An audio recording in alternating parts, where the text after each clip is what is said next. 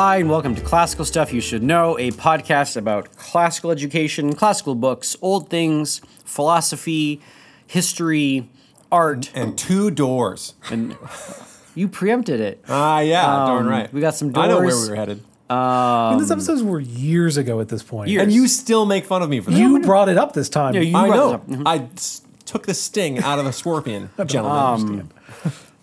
They're good episodes. They're good episodes. And the Doors, great band. Great band. This is the end. Doom, doom, doom. All right. Died young, very sad. So anyway, today AJ's got a big book in front of him, and he's got a lot of scribbles in the margins. That means we're doing philosophy. So, is that what that means? No. Yeah. So I think this is episode four on Kant, and I'm keeping my hankles?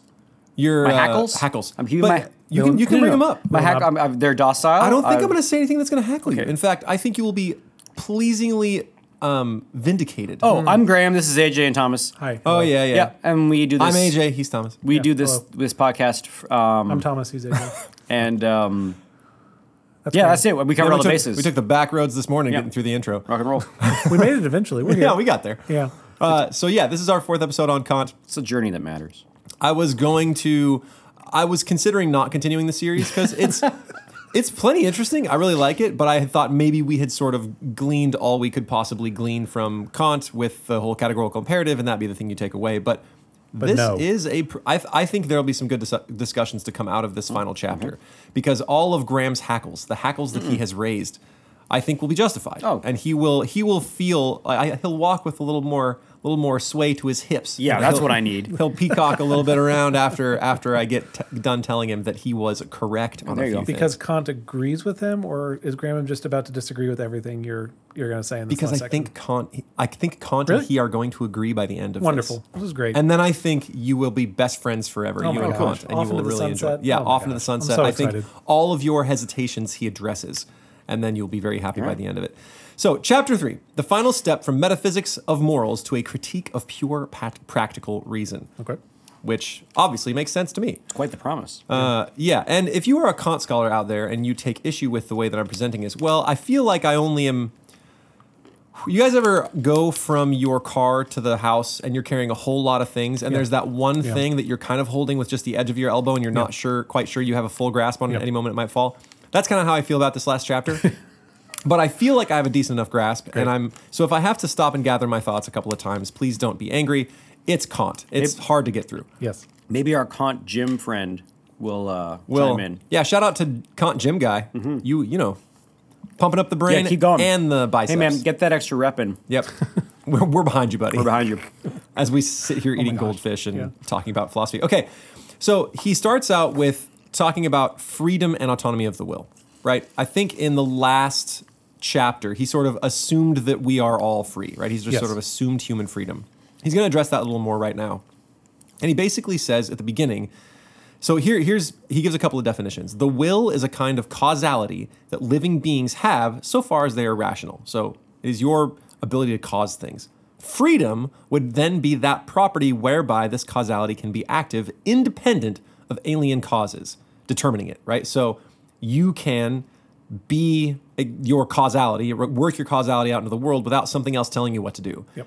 Just as natural necessity is a property characterizing the causality of all non-rational beings. So things that work by instinct. They need food. They are pretty much pushed around by the natural world. They don't have a self-determining cause, right? And he points out that because that is that thing, then if we have freedom, it sort of carries with it moral autonomy. Right? Because if I am free and I have my own causality without something else determining my will, then it almost implies the categorical imperative, right? What else can then freedom of the will be but autonomy? That is the property that a will has of being a law to itself. And the proposition, will is, in all its actions, a law to itself, is essentially the categorical imperative. So he's pointing out when you have one, you have freedom, you kind of get the other, autonomy of the will, right? Moral autonomy. And then in the next section, he talks about how freedom must be presupposed as a property of the will of all rational beings. So it kind of works the other direction, right? Every being who cannot act except under the idea of freedom is just for that reason really free from the standpoint of practice. That is to say, all laws inseparably bound up with freedom are valid for such a being just as if his will could be proved to be free in itself and by means of proofs taken from theoretical philosophy. It is possible to conceive of a power of reason that consciously regards its own judgments as directed from the outside, right? It is impossible. We cannot think of a person who is talking about morals and then he consciously conceives of himself as being like directed even in that conversation by a force from outside. So if you are discussing morality and you're talking about autonomy of the will, you're almost sort of implying your own freedom. So here we have a problem, right? Freedom sort of implies autonomy of the will, and morality and autonomy of the will sort of imply freedom. It's this weird circular reasoning that doesn't really get us anywhere except pointing out that that they're kind of the same thing, right? They come together, and that's as far as we've gotten. We haven't really proven freedom or morality. We've just sort of said, well, they sort of come together and imply each other. That's as far as we've gotten. You guys with me so far? Yeah. No. Can you give me an example? Well, like the fact that we have moral discussions implies that there's some autonomy in making those moral decisions. Or you at least have the idea of freedom. Yeah. Sure. But isn't that true about if we have like conversations about what we want to have for dinner? Yeah. It also implies freedom? Yeah, sure. Oh, okay. We are free to pick what we want for dinner. In that, I guess maybe you could say that you are pushed by necessity, right? Natural necessity to have dinner, right? And so in that way you are pushed. But if we're talking about... Okay, if we talk about what kind of scotch we want to have tonight. Same thing. But we're not pushed by necessity. We enjoy tasting certain things. Sure. That's a natural thing, I guess. Sensational.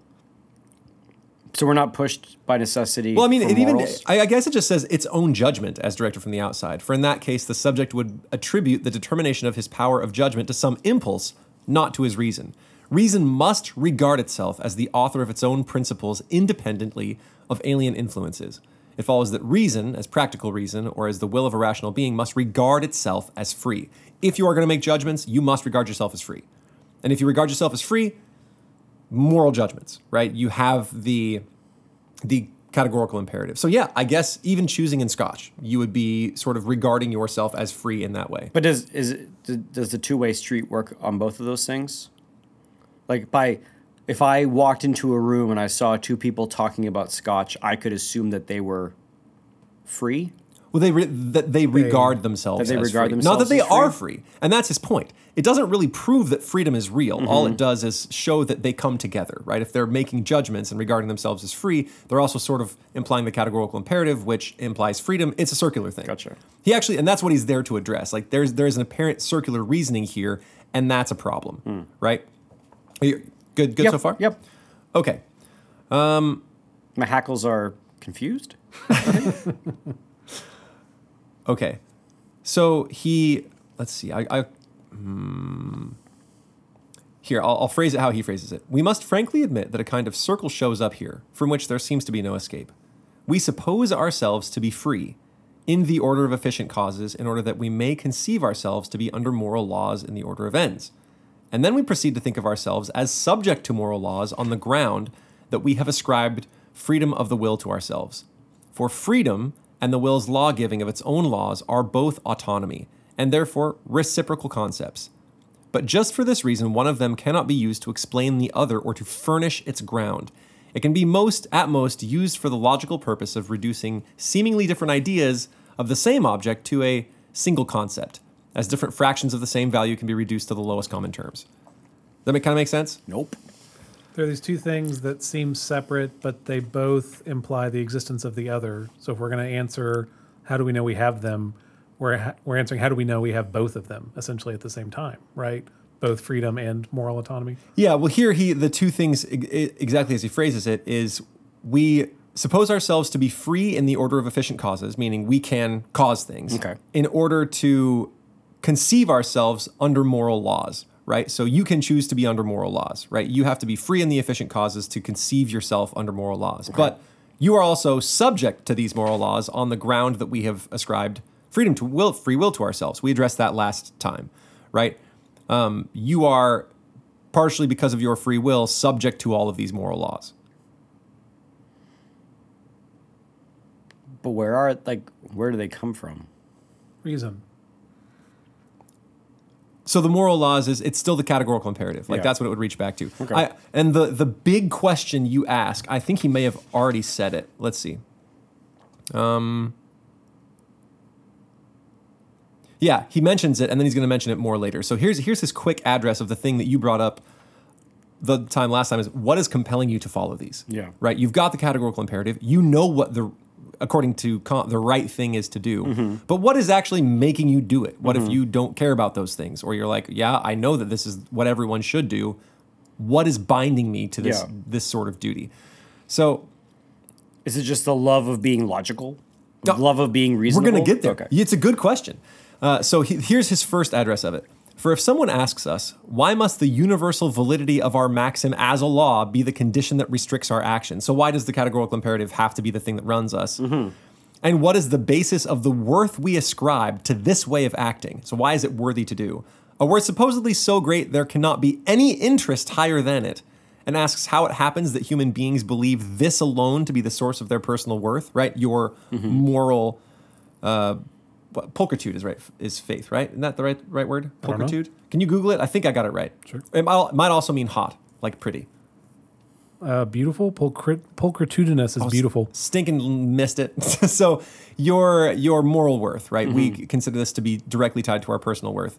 And asks how it happens, in contrast to which the worth of a pleasant or painful condition counts as nothing. Like you will pursue the good even if it hurts. Mm-hmm. To these questions, we could give no answer. Mm. And he's going to address it again later. Okay. So he says, right now I have no idea. I have no compelling reason why you need to do this. Yeah. So right there, he says, I don't really have an answer. And then he's going to get further into it in a minute. So he says, here's the solution to our sort of seeming conundrum where we're trying to get free will. Okay. And he starts with something that our high school students often have a problem with, right? They're like, okay, I see this table. It hits my eyes. I touch it. Hits my fingers. How do I prove it's real? Right? How do I know it's actually a thing and not just an illusion to my eyes and my fingers? How do I know any of this is real? I can never really know the table. Right? Mm-hmm. And the funny thing is I've had that conversation with a student recently. He's like, how do I prove that anything I know is real? Well, Kant's position is you can't really. He calls this the world of the senses. I will never know the actual being, the essential being of this table. I will never be inside it. I will never know this being. I can only react to it as it comes through my senses, right? That is the only way that I can interact with literally anything in the world, right? Mm-hmm.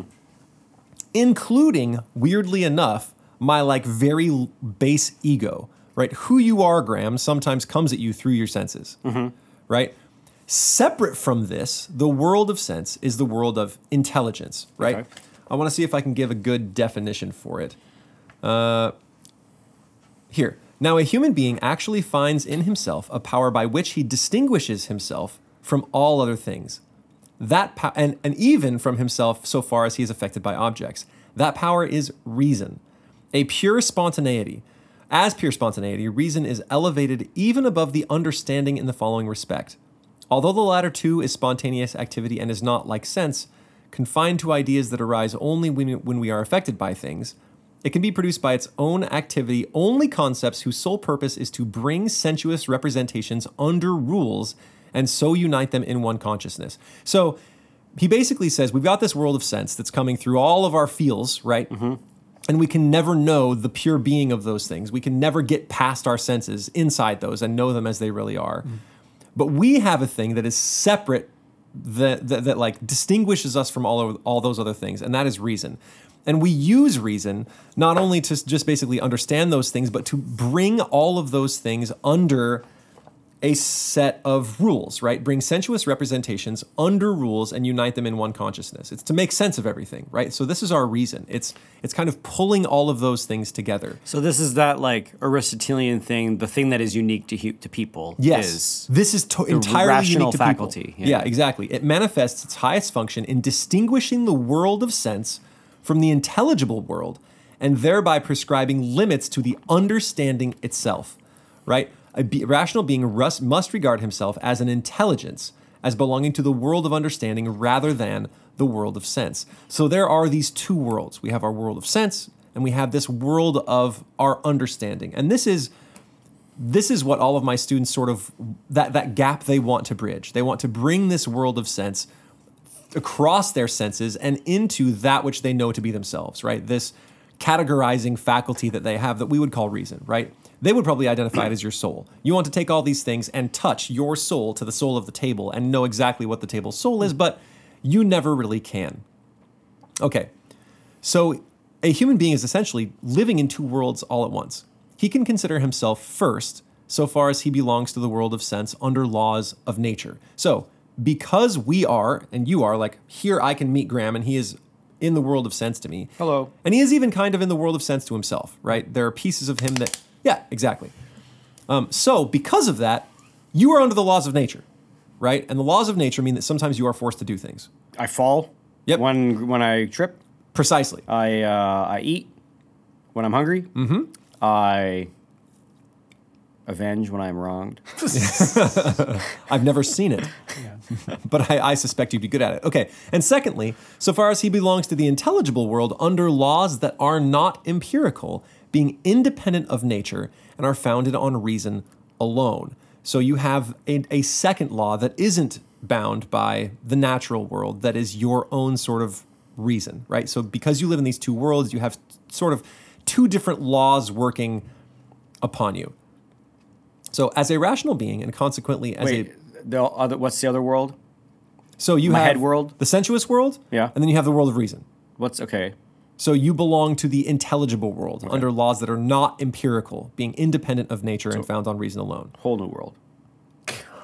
This was all of that. No, it wasn't. But it came to me. Yeah. I mean, it's like it was, but no, it's like a fantastic point of view. Yeah. No. Shining, shimmering, splendid. Yeah, totally. Agree. No, but so is this like I can imagine things and I can deduce things and categorize them. All these sense things. You're not just sensing them in there and living in that world. You get to categorize. Yeah, you can evaluate. Is you it can like also I can think about probability, so I can think about causation. Sure. It? Yeah, I think all of that's probably included. So if I'm going to throw a baseball through like a ring, like a tire. Like a hanging tire. Yeah. I want to like thread the baseball through that tire. I want to aim, mm-hmm. and I picture it in my mind. That's the intellectual world. That's my right. That's that one world. And then when I actually do it, that's the sensual world. Yeah. So sometimes your intellectual world and your sensual world don't line up, because I can think about me throwing a baseball through a tire, but I can suck at it and miss it. Yes. In fact, it's the same thing that kind of happens with right and wrong. Okay. Right? You can know a thing is right and not do it. And that dichotomy, living in a world of reason and in a world of sense, is actually what lays the groundwork for even the possibility of saying this ought to have happened. If we only lived in the world of intelligence, mm-hmm. the stuff that we knew should happen would just happen, right? We would just do it. It's the I will do this. But because we also live in the world of sense, that thing can be undone because our will is messed with by all these sense experiences that we have, by desires that we have, by all this extra garbage. And so it's like, yeah, I know I ought to have done this, mm-hmm. but I didn't do it because we kind of live in these two worlds. Okay, and then he says that sort of solves this whole circular reasoning problem.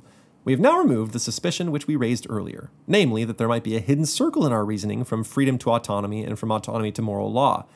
The suspicion that, in effect, we had perhaps assumed the idea of freedom only because of the moral law in order to later derive the moral law from freedom, and that we were thus unable to offer any ground at all for moral law, but had merely begged the question by putting forward a principle which well-meaning souls would gladly concede us, but never as as a demonstrable proposition.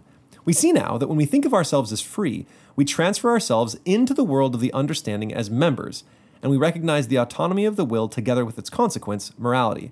Whereas when we think of ourselves under obligation, we view ourselves as belonging to the world of sense and yet simultaneously to the world of understanding. So because we are lawgivers, we can be in this world of intelligence. And because we are subject to laws, we are in the world of sense. So it's not that we are sort of doing a cyclical thing, right? We are subject, therefore we must have a law, therefore we must be free. And because we are free, we can be lawgivers. It's not this cyclical thing that he has going, right? Yes. Okay, thoughts so far? And the law-givingness of us is using our reason to apply the categorical imperative. Yeah, essentially. Okay. What did you say the name of this chapter was? We're getting, is he critical of pure reason? Is that? It is. Final step from a metaphysics of morals to a critique of pure practical reason. I'm just wondering where the critique comes in, because he seems very pro that reason that he's talking about. So, well, I think practical reason is saying, you know, I've never fully been clear on what he means by practical reason, but yeah. I think what he means by practical reason is saying this thing is like this specific thing is good. Yeah, but I could be wrong. Okay. It's just, again, it just at its face value, it seems like he's very pro this need for both of them, which includes reason as one of the pieces here. But no, I'm following as much as I can with hearing this all for the first time. Yeah, am I doing okay? Yeah, doing good. Doing great. Doing all right so far. Definitely. Okay, how are we on time? Oh man, it's flying by. Holy cow! I enjoy being in the sensual world with you. Okay. Yeah, it's nice. But I'll never know the true Graham. You never That's will. Never. Our souls will never touch. Never touch. Sad. Okay. What's that Death Cab song?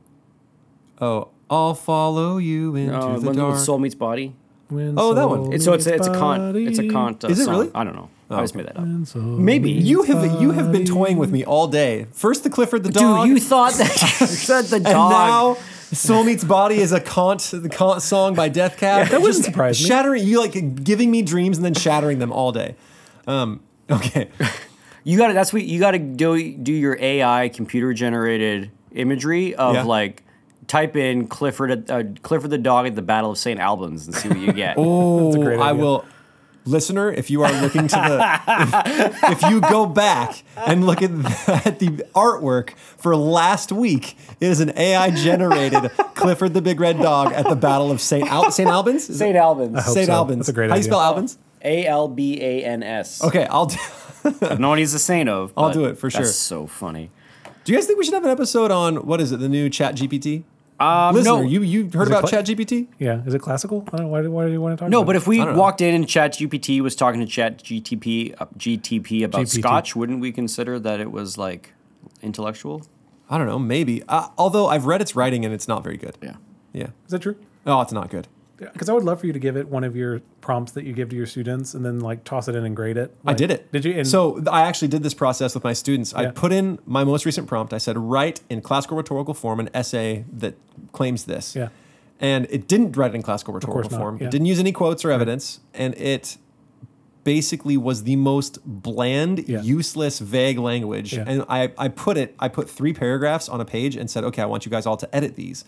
And then we'll edit them together. Mm. And they threw it up, and I said, okay, after we edited them, I said, there's one that is good, one that is bad, and one that is mediocre. Okay. The good one came from C.S. Lewis's A Preface to Paradise Lost. That's funny. The bad one came from a leadership book that I'm currently reading. Hilarious. You could delete everything except maybe one sentence. Okay. It was all useless. Yeah. And the mediocre one was ChatGPT and sort of blew all their minds. They're like, whoa, because it really isn't that good. It's just a lot of seemingly substantive language that doesn't actually convey any substance. Hmm. Maybe this would be a good episode. That does sound interesting. Yeah. Okay. Anyway, it's fun. Yeah. Try it out, cool. Listener. Yep. It's all vague. And then we had it write love letters, and we actually had it write vows. The fun thing is if you're not watching it, it'll write a love letter in which it accidentally proposes. Like at the end, it's like, I can't wait to spend the rest of my life with you. And I was like, whoa. That love letter took a whole leap in a direction I wasn't expecting. It's lonely. Okay. So, hence... If I were solely a member of the world of understanding, all my actions would conform perfectly to the principle of the autonomy of a pure will. So if you only lived in the world of your brain space, then all of your actions would completely align with a pure will. If I were solely a part of the sensible world, they would have to be taken as conforming completely to the natural law of desires and inclinations. So if you were only sense, then it's just whatever you wanted and whatever your desires were, you'd head for that. I'm like a dog boy. Yeah, consequently to the heteronomy of nature. In the first case, they would rest on the supreme principle of morality, the categorical imperative. In the second case, on that of happiness. And here is not your definition of happiness, which is like moral virtue, but his definition of just like human bliss. Mm. Like you are just feeling good all the time, I think physically and materially. But since the world of understanding contains the ground of the world of sense and therefore also of its laws... It thus gives laws directly to my will. So because the world of sense is sort of built on our world of understanding, right? That's how we interact with the world of sense. It can give laws to the rest of us, right? We live in these two worlds, but the world of our brain space is the lawgiver to the rest of it, and must be conceived as thus law-giving. Therefore, although I regard myself from one point of view as a being that belongs in the world of sense, I shall have to recognize that as an intelligence, I am subject to the law of the world of understanding, that is, of reason, which contains this idea, it contains in this law the idea of freedom, since you can't really conceive of yourself as making judgments without freedom, right? And thus in the autonomy of the will. I must therefore regard the laws of the world of the understanding as imperatives for me, and see the actions that conform to this principle as duties. Why? Because the world of our sense is codified, organized, evaluated by the world of our intelligence, and the intelligence contains within it the idea of freedom, right? No, he hasn't even proven it yet. He's like, I'm not telling you freedom exists, but when you act as though you are making judgments, you assume your own freedom and thus your own autonomous will. And so the laws of the world of understanding are imperatives for you, right? Your judgments are overarching for you because they assume your freedom and also of autonomy of the will. They're not being pushed around by anybody else. They are your judgments. Yeah. So they're so they're your duty. But what about when you get competing moral ideas where it's like they're actually kind of pick your poison. Like either one is you wouldn't get blamed for one, but they compete and they you need to make a decision. How do you know what your duty is when you have competing duties? We can go back to the classic example we've always used of like fighting in the war for your country, or not depriving your mom of her last child, or what? Remember? Oh, I'm sorry. Yeah. Again, I don't think Kant is trying to avoid complex moral questions, right? Your duty is both to your country and to your mother. It's up to you to decide which one of those things has a greater pull upon you. I don't think he would controvert either of those. So the categorical imperative, then. His point here is to say that either way, those are a duty. Yeah. It's not to help you choose which one is right. He's saying when you finally figure it out, that one is an imperative for you, because you are acting as though you have freedom, as though you have autonomy of the will, and because that autonomy of the will is how you interact with the sense world, it's a duty, right? You have to act in accordance with those laws. Well, and I guess if your decision was then like be super selfish and like not fight in the war and abandon your mom, he would say that was the immoral thing to do, because if everybody did that, that would be bad. Yes. Okay. Yeah, it's a thing. Let's see. I'm wondering, there's a section here I have highlighted to read, and I'm not sure if it's actually helpful to us.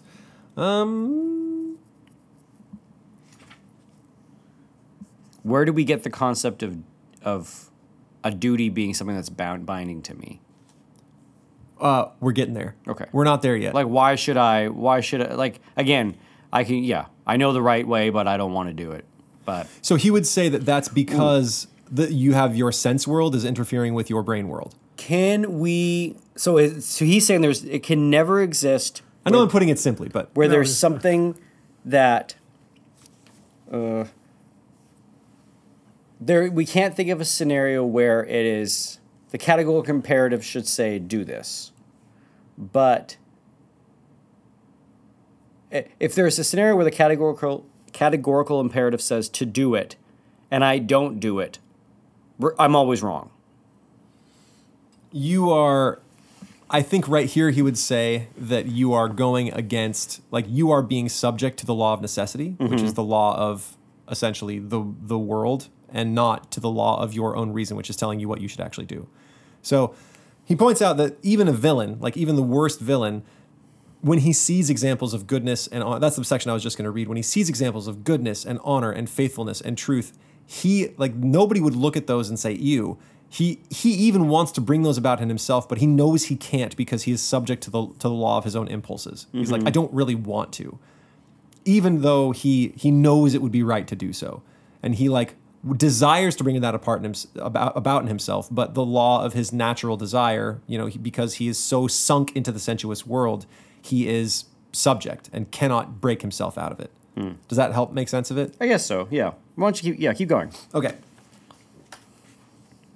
So then we get to, let's see. There's another apparent contradiction. So, done. Sorry, I'm reading my underlines. Give me one sec.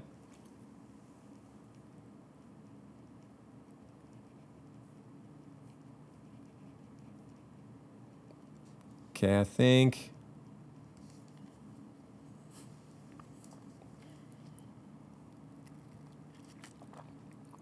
Sorry, as you can tell from the reading, this is all kind of complicated, so I'm trying to. Both reason and nature. You convinced, Thomas? I'm always convinced. Yeah. I always think like the goal is to understand these ideas, and like us agreeing is kind of a secondary thing. So. Do you think that the concept of categorical imperative is a helpful one? Yeah. Again, it's rehashing a conversation from before, but I think having that idea of. We make decisions as if there are universal laws, and then we don't give ourselves easy outs as to, well, our situation is so special we don't have to follow those universal laws. Mm-hmm. I think that's important just on a practical level. I'm curious in this last section how he ties together everything that you're asking about, but... okay. Yeah. So the next part, he talks about the extreme limit of practical philosophy. His first point is that we could easily make the mistake in thinking it's a contradiction to ascribe both personal freedom and natural necessity to the same actions, right? You live in the sense world and you have personal freedom. Mm-hmm. Doesn't that kind of bring you to some sort of impasse, mm-hmm. right? Where you're both free and subject. How does that work? And folks would claim that, free will doesn't really exist. In all these things, you are subject to the law of necessity, even mm-hmm. if you think you're not. I think that would actually be the modern stance. That even as we make moral judgments, even as we think we are, hanging out with our family and doing the right things, like all of this is just psychology, and that science and our biology drives all of it. Kant says, no, mm-hmm. that is not the case. Both of these things exist at the same time. So he's then soon realizes that both of these can and indeed must take place at the same time. For there is not the slightest contradiction in holding that a thing as an appearance, as belonging to the world of sense, is subject to certain laws of which it is independent as a thing or being in itself. So because you exist as a human body, you are subject to the physical laws, right? Mm-hmm. Sense world. But those laws don't really affect you as the thing in itself. Graham, the Graham core, the soul. Graham core. It's the new fashion that's sweeping the nation. I was hoping it was music, you think? Oh, Graham core? Yeah. Whoa, Graham core.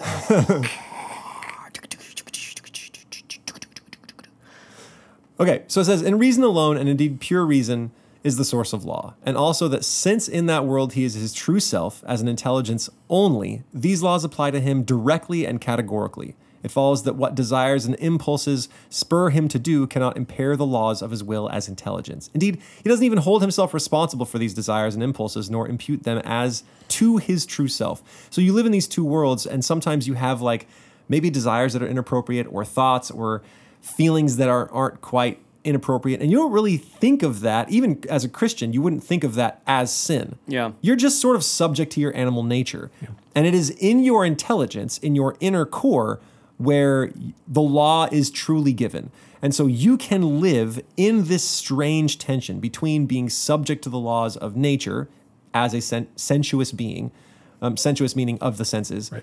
And then also separate from it as an intelligence that chooses among these things. And you actually, even right now, give yourself license, right, on the things that are from the sensuous world. Are there things that sort of straddle between the two? Things, okay. The old Greek hospitality laws, that sort of like those cultural touch points, right? Okay. Where if somebody is coming to your home, you don't murder them. What would be what's the hospitality law? If someone's coming to your house, you feed them, you clothe them, and then you don't talk to them till the next day. Yeah.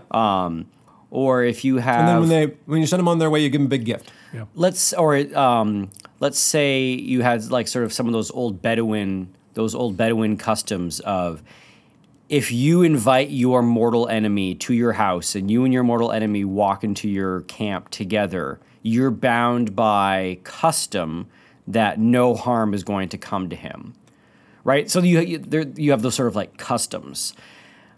I don't think people would push those as far to say that those were universal categorical imperatives. We have whole societies that don't use those customs that we wouldn't say are grossly immoral.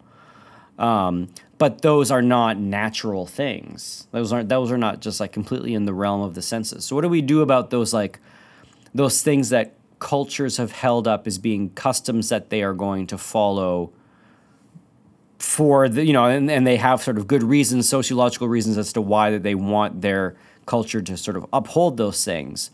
But I don't know, or maybe they are categorical imperatives. I think you would say they are, right? Yeah. As a Greek, as living in the land of Greece at that time, can you say, I want everyone to treat their guests with respect and kindness on the first night they're there and send them off with a gift to encourage future travel and uphold the economy? Yeah. But that's not... But if someone came into your house, AJ, tonight and was like, I demand a place to sleep. You'd be like, nah, bro, there's like a hotel down the street. Yeah, but we live in a wildly different culture. That's my point. So then the categorical imperatives can be bound by culture? Yeah, sure. Right now, I cannot will that everyone should let strangers into their homes when there's a perfectly reasonable hotel down the road. So you do not need to be bound by ancient Greek categorical imperatives. No. So categorical imperatives are change based on the cultures that they're in. Probably. So are those cultures in the realm of the senses or in the realm of the intellect? They're in the realm of the senses. Remember, the categorical imperative, right? The one law is that you must act as though your law become a maxim for everyone. Sure. Right? But it absolutely bridges the gap into the sensuous world, right? When you look at an individual instance, you need to is this the way I would want everyone to act? It's essentially not quite the golden rule. Okay, let's say you were raised in that culture, and at home, that's what you guys do. Yeah. And then you get plopped into, you're going on an exchange program, and now you're living in New York City. Sure. And you're staying with a host family, and you keep inviting, like people keep knocking on your door, and you keep letting them stay in your host family's house, and they're like, "What the frig, AJ? We don't do things that way here." And you're like, "This is how we do it in my home nation. I would be wrong if I didn't do this. Everybody should do this. Is a great thing. Everybody should act this way." And they're like, friggin' this weirdo from another culture is bringing his weird culture things. I think we're hitting that thing where you are desiring specificity for context, right? We talked about it with giving money to the man outside the alcohol store. Yeah, no, this is a little bit different in that like now. Your question is, can a cultural moral apply to everyone? Part of me can conceive that AJ is you are duty bound to your categorical imperative because you feel like it's a great idea that everybody should do, but you just happen to live in like rough and tumble New York City where they're like, we're not doing that. So you'd simply be mistaken. I think the full categorical imperative would be within the context of the Greek culture, when every person should do this, right? And when in the context of New York, you shouldn't invite strangers into random people's homes. And he would quickly learn that with the people he was staying with. I shouldn't invite randos into my house because it doesn't work like it does in Greece. So the categorical imperative of a place in time can trump the categorical imperative of other places in time, right? Like if you had your own set of understanding categorical imperatives and then you move to a wildly different culture, you would have to change. You would have to sort of have a different operating system. Yeah, it would probably change according to your context. Okay. But I guess I'm still... But that context would be contained... But if you were going to... I still don't understand how it's not just like an arbitrary thing. What do you mean? I mean, if it can change by context, if it can change by like social place and time, it sounds as if like, is the sensual tail wagging the intellectual dog? Or is the... No. So I think... and then one of our... sensual... Never mind. Sensual dog. And I think that we are bumping up on what one of our listeners astutely emailed to us, and that is that when we talk about a categorical imperative, it actually needs to be pretty specific. We can't just say broadly, like, man should honor his parents, right? It has to be typically fairly specific to what's happening. And so I don't think that the categorical imperative itself is changing. Mm-hmm. I think the true categorical imperative would include some especially if it's a cultural practice, mm-hmm. would include some context. So okay. the full imperative would be when in the Greek context or in a context where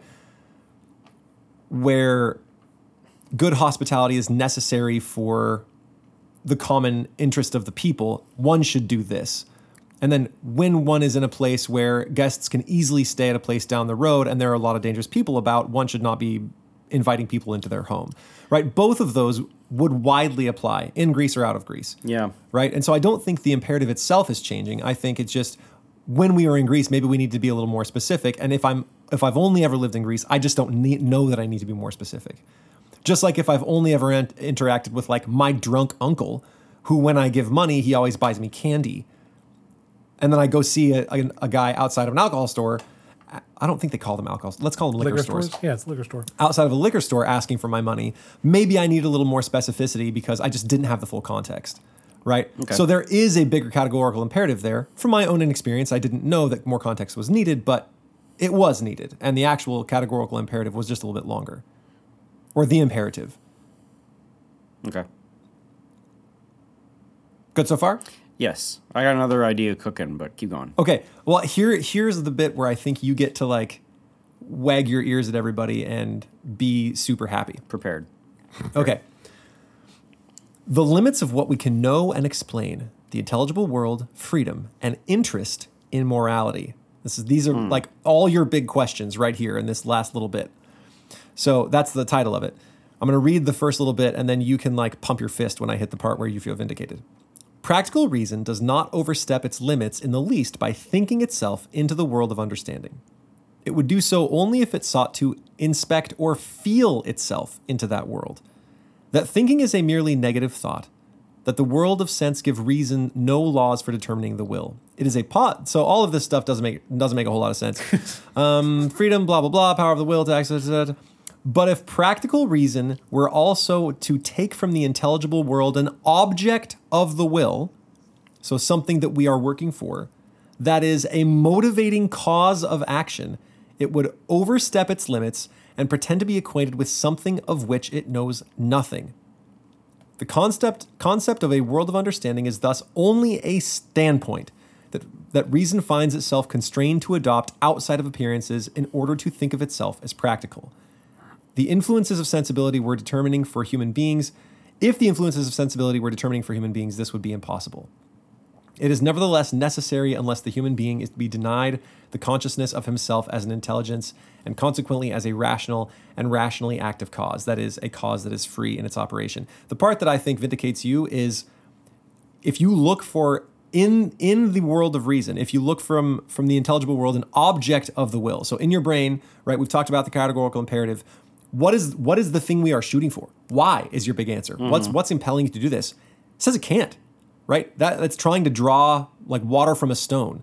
You will never get an object for your will from that inside sense person, right? You cannot draw it from the categorical imperative, and getting it from the outside is also a really bad idea. And where does it come from? He says we can't know. Okay. He also says we can't explain freedom either. There's no basis for it because, let's see, but reason would overstep all its limits if it took it upon itself to explain how pure reason can be practical. This would be exactly the same task as explaining how freedom is possible. For we cannot explain anything unless we can bring it under laws whose object can be given in some possible experience. Freedom, however, is a mere idea. We cannot prove it from experience. You cannot use experience to show that you are free. No single instance will ever do it, right? We can merely just sort of defend it. We can point to a thing, someone else will point to, well, it's just your biology doing it, right? Freedom as an idea cannot be proven. It can be defended, but it cannot be proven. We can never draw that water from the stone. And the same is true of our interest, why we should follow morality. And here's I have starred it. I have dog-eared it. I have circled an R next to it, which means read it. I have this is the spot where, according to your questions. So even a lifetime of examples of freedom isn't a proof? Nope. I would say that that there are a lot of natural forces that have gotten you to this place where you do this. Biology and evolution over hundreds of years have made you the kind of person that is curious, that wants to be correct. And you tip over your bubbly can. That wants to tip over my bubbly can to prove to yourself that you have freedom, because as a being that wants freedom, like, I could give you all sorts of reasons. You can never prove it from experience. So it's all just like the massive chain of causality just happened. We could put you here. Right? How could you prove otherwise? I don't know. Exactly. Right? You can't do it. Okay. So that's one thing. Can't prove freedom. Next thing is the subjective impossibility of explaining freedom of the will is one and the same as the impossibility of locating and making comprehensible an interest that a human being can take in moral laws. And yet he does really take such an interest. We call the foundation in us of this interest moral feeling, a feeling that has been mistakenly taken by some people to be the standard for our moral judgment. It ought to be regarded rather as the subjective effect exercised on our will by the law. It is reason alone that supplies the objective grounds. So this moral feeling that you have cannot be the grounds for the law. It's effect of it. The afterglow? Sort of, yes. But what this means, Graham, is that you were right. There is no way to derive an interest. Why should you follow the law? Don't know. What is that thing that interests you and makes you follow morals? But can't prove it. Some people don't want to follow morals. And that's the thing. That's fine. They Kant makes no claim as to why you should follow morals. Oh. He says we can't. Okay. Logic cannot provide that for us, because every attempt to say you should follow it for X all of a sudden reaches into the sensual world and makes law completely subject to the things that you want, right? You are now all of a sudden completely subject to food or to happiness or comfort or something else, whereas morality isn't that. Logic cannot provide it, and it can't provide it especially, if we're talking about the human being in these two worlds, the world of intelligence and the world of sense. The world of intelligence certainly can't do it. Can't give you any reason why you are interested in following the moral law. Only that we are. Like, it can only observe that we are. We do. And in fact, it seems to be one of the most important things to us. But just like freedom, we can't really derive it from outside. He says here is the limits of what philosophy can do. So is it an a priori thing? Is he just sort of say like, it's built in? Well, this is what I'm wondering, is he's like that. Is that the end of it? Like, this essentially, this is the end of the book. He doesn't make any further claims. Right. He's like, I have bumped up against the limits. And the limit is, one of them is we can't really prove freedom. And the other limit is I cannot give you a reason why it is in your interest to follow morality. I simply can't. It is the limit of reason. That's not its job. I can show you what it looks like. I can give the moral law a grounding in reason. I can show you that to have a moral law, to be a lawgiver, we must assume your freedom. But I can't prove it. I can't prove it's there, and I can't give you a reason to do it. And saying it'll benefit you materially is not enough of that's not a sufficient reason, because then you can be like, if this is going to clearly not benefit me materially, I don't need to follow it, but you should follow it because of its morale, if it's moral. The moment it becomes attached to the sense, you can abandon it by just simply not wanting the outcome. Okay. Right? I don't want the millions of dollars or the personal comfort, right? I don't care. I can live in a van. I don't care about any of that stuff, so I don't have to follow morals, right? So it exempts you from that duty. But why are you interested in following your own duty of this law that you've set up, right? That it is your duty because it's your law. He says, I can't give that to you. Reason cannot give that to you. It's not something that's possible. So this beef you've had with this theory that it can't give you a reason to follow all of these imperatives is legit. And Kant doesn't make any claim to say it's not legit, right? I feel like you're not pumping your fist enough is what I feel right now. I'm bummed. Why you're bummed? Why? Because I want him to give me the reason. So you could tear it apart. Fight with it? Yeah. No, so that I could be, I don't know, convinced. So he could be right. So he, yeah. At the end of it, it's I can explain all this sort of stuff, but how do you tell if what do you tell a 15-year-old kid boy? This is sort of where I landed, was I was wondering if what he has bumped up against are premises.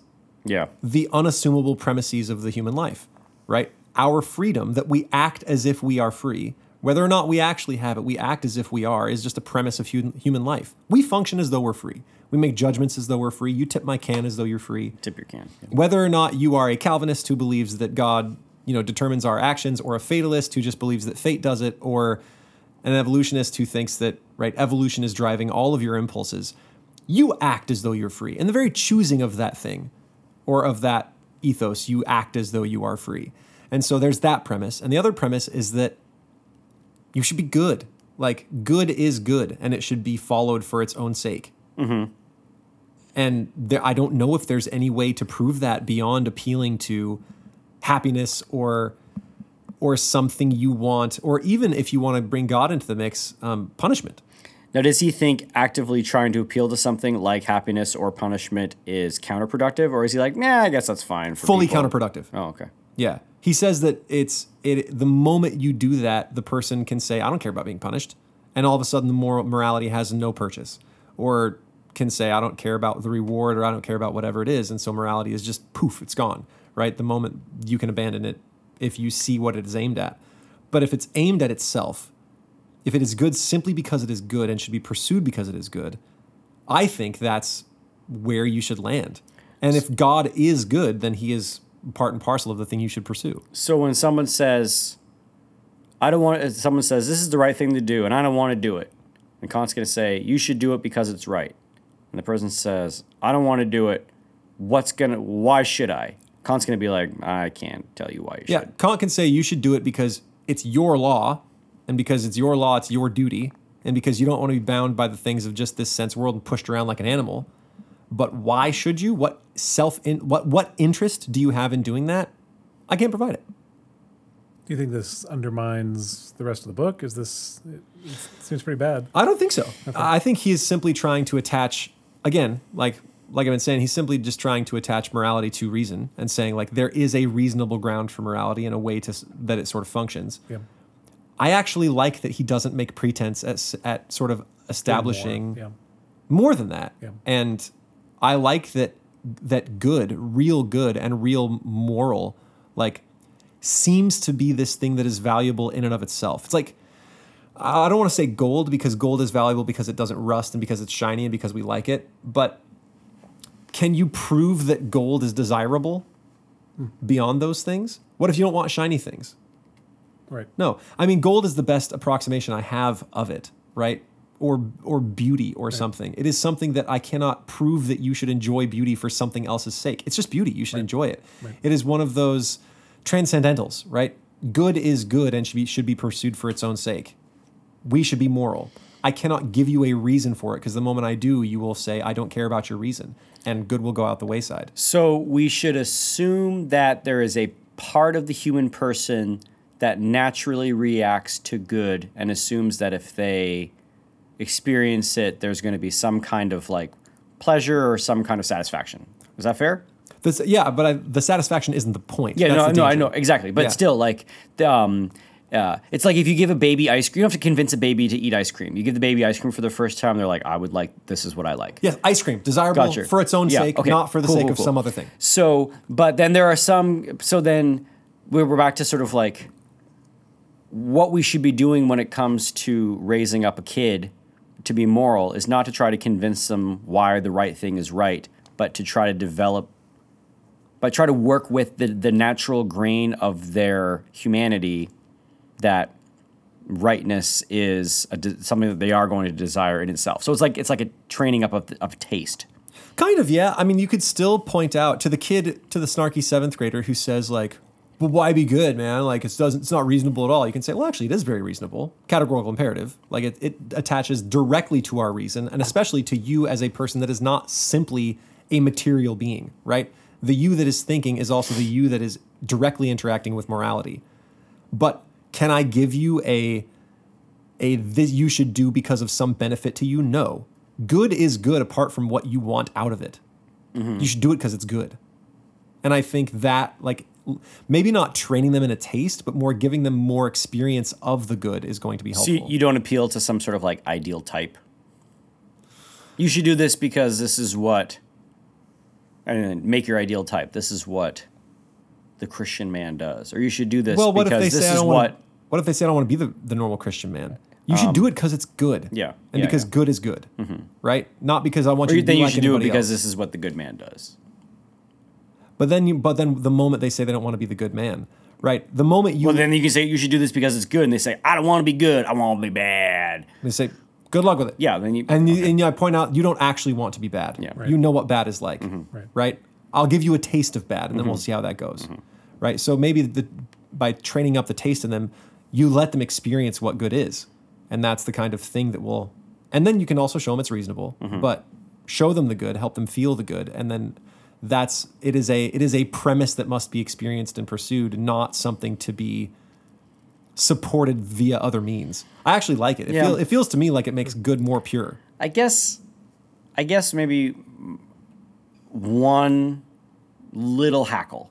It's just swimming up. Okay, let me hear it. Is that in this ending, Kant hasn't added to any sort of functional conclusions that we have had with Aristotle, which is sort of we contrasted with him on the very first episode. Like, Kant hasn't given us anything new that Aristotle hadn't already given us. Well, again, I think it's part of a conversation. Other people were trying to say the basis for morality is this. It is man wanting to feel pleasure. Sure. Or the basis for morality is this. It's man wanting this thing. And his point is, no, it is a reasonable thing. And the moment you try to make morality something else other than a universal law that you are giving and subject to, you, excuse my language, you bastardize it, right? You cannot get it from simply instances of practical reason to point to. Well, most moral people do this. It's like, no, morality is bigger than that, and it's more serious than that. But I cannot make you want to do it. Yeah. Okay. I actually think him and Aristotle probably agree on a lot of stuff. Oh, I think so too, which is why I'm saying, like, I don't, which is, I'm just sort of trying to figure out how does he push the ball forward, or what does he expand on? Well, it seems Aristotle was sort of saying, like, identifying the good and saying, here are all the good things. And he is, I think, getting to the core from which you can derive a lot of Aristotle. Yeah. Okay. Like the reason and logic behind it. Yeah, the core ground from which Aristotle can grow, sure. Right? You're seeing the trees of Aristotle, and he's showing you the soil. I like it. But did we do it? Did we get to the end of Kant? That's it. Woo! Hot dang. I mean, I could read you the rest, but those are the big ideas. All right. You glad you read it? Yeah, it's cool. I liked it. I was especially overjoyed to find that he didn't make good less than it was, or morality less than it was. And he didn't try to prove freedom when you can't really prove freedom. It's just sort of assumed. Like, I think that is really cool that he didn't try to do some weird roundabout lame way of doing it. Sure. Okay. And the whole time I was just cheering for Graham in my brain. Yay. Okay. Well, this has been Classical Stuff You Should Know with Graham, Thomas, and AJ and Emmanuel Kant. You can email us any of your raised hackles at the guys at classicalstuff.net. You can tweet at us at CLSSCAL. You can... Stuff, thank you. You can patronize us on Patreon, where you can have access to in-between episodes and monthly AMAs. Yep. You can find us on classicalstuff.net. That's our main website, and that's it. Yep, and if I got it all wrong, you can send me an email and make fun of me, and I will apologize. All right, thanks, guys. We will see you next week. Ciao. Bye.